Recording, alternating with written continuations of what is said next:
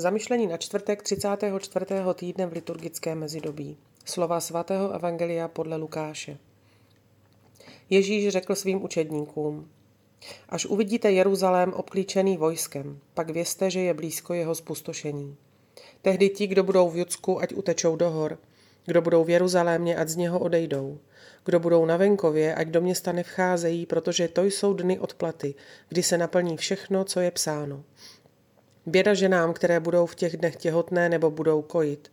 Přijde totiž velká pohroma na tuto zemi a boží trest na tento lid. Padnou ostřím meče. Budou odváděni jako zajatci mezi všechny národy.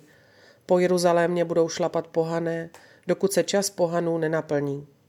Budou znamení na slunci, na měsíci i na hvězdách, na zemi úzkost národů, bezradných nad hukotem a příbojem moře. Lidé budou zmírat strachem a očekáváním toho, co přijde na celý svět. Neboť hvězdný svět se zachvěje a tehdy lidé uvidí syna člověka přicházet v oblaku s velikou mocí a slávou. Až to začne, vzpřimte se a zdvihněte hlavu, protože se blíží vaše vykoupení. Můžeme si dnes při čtení svatého Evangelia dovolit nepřemýšlet o naší době, která přináší den ode dne stále více ohrožení a prolévání krve? Na zemi úzkost národů, bezradných nad hukotem a příbojem moře.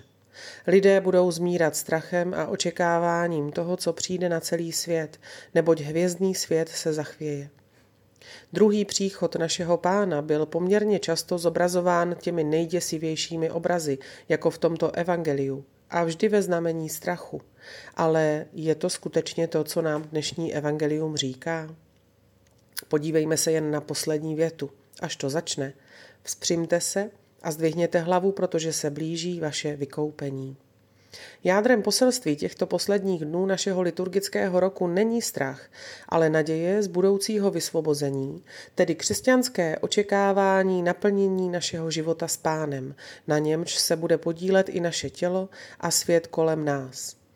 Takto dramaticky vyprávěné události jen symbolicky naznačují účast celého stvoření na druhém příchodu páně, jakou mělo již při příležitosti jeho prvního příchodu, zvláště při jeho umučení, kdy se zatmělo nebe a země se otřásla.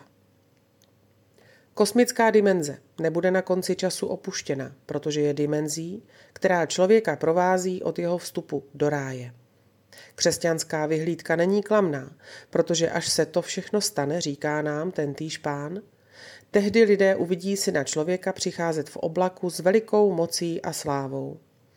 Nežijme v úzkosti pro druhý příchod páně kvůli paruzii. Raději se zamysleme nad hlubokými slovy svatého Augustina, který už ve své době vydává je svědectví o těch křesťanech, kteří se obávají příchodu páně, uvažoval – jak se může manželka bát svého manžela?